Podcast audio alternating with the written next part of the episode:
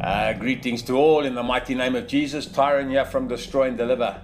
Righteousness, the quality of being morally right or justifiable. When I gaze across the spectrums of society, one would have to dig very deep to even come close to finding the righteous, those who place what is right above self gain. How often have I heard a Christian quote Matthew 6:33 and yet miss the emphasis behind material gain? Their intent is lacking righteousness, and this is I've heard it quoted. Seek first the kingdom of God, and all these things shall be added unto you. No, it reads, Seek first the kingdom of God and his righteousness, and all these things shall be added unto you. It's all about our hero and his finished work. We must find grace to follow his example. Praise the mighty name of Jesus. Tyron signing out.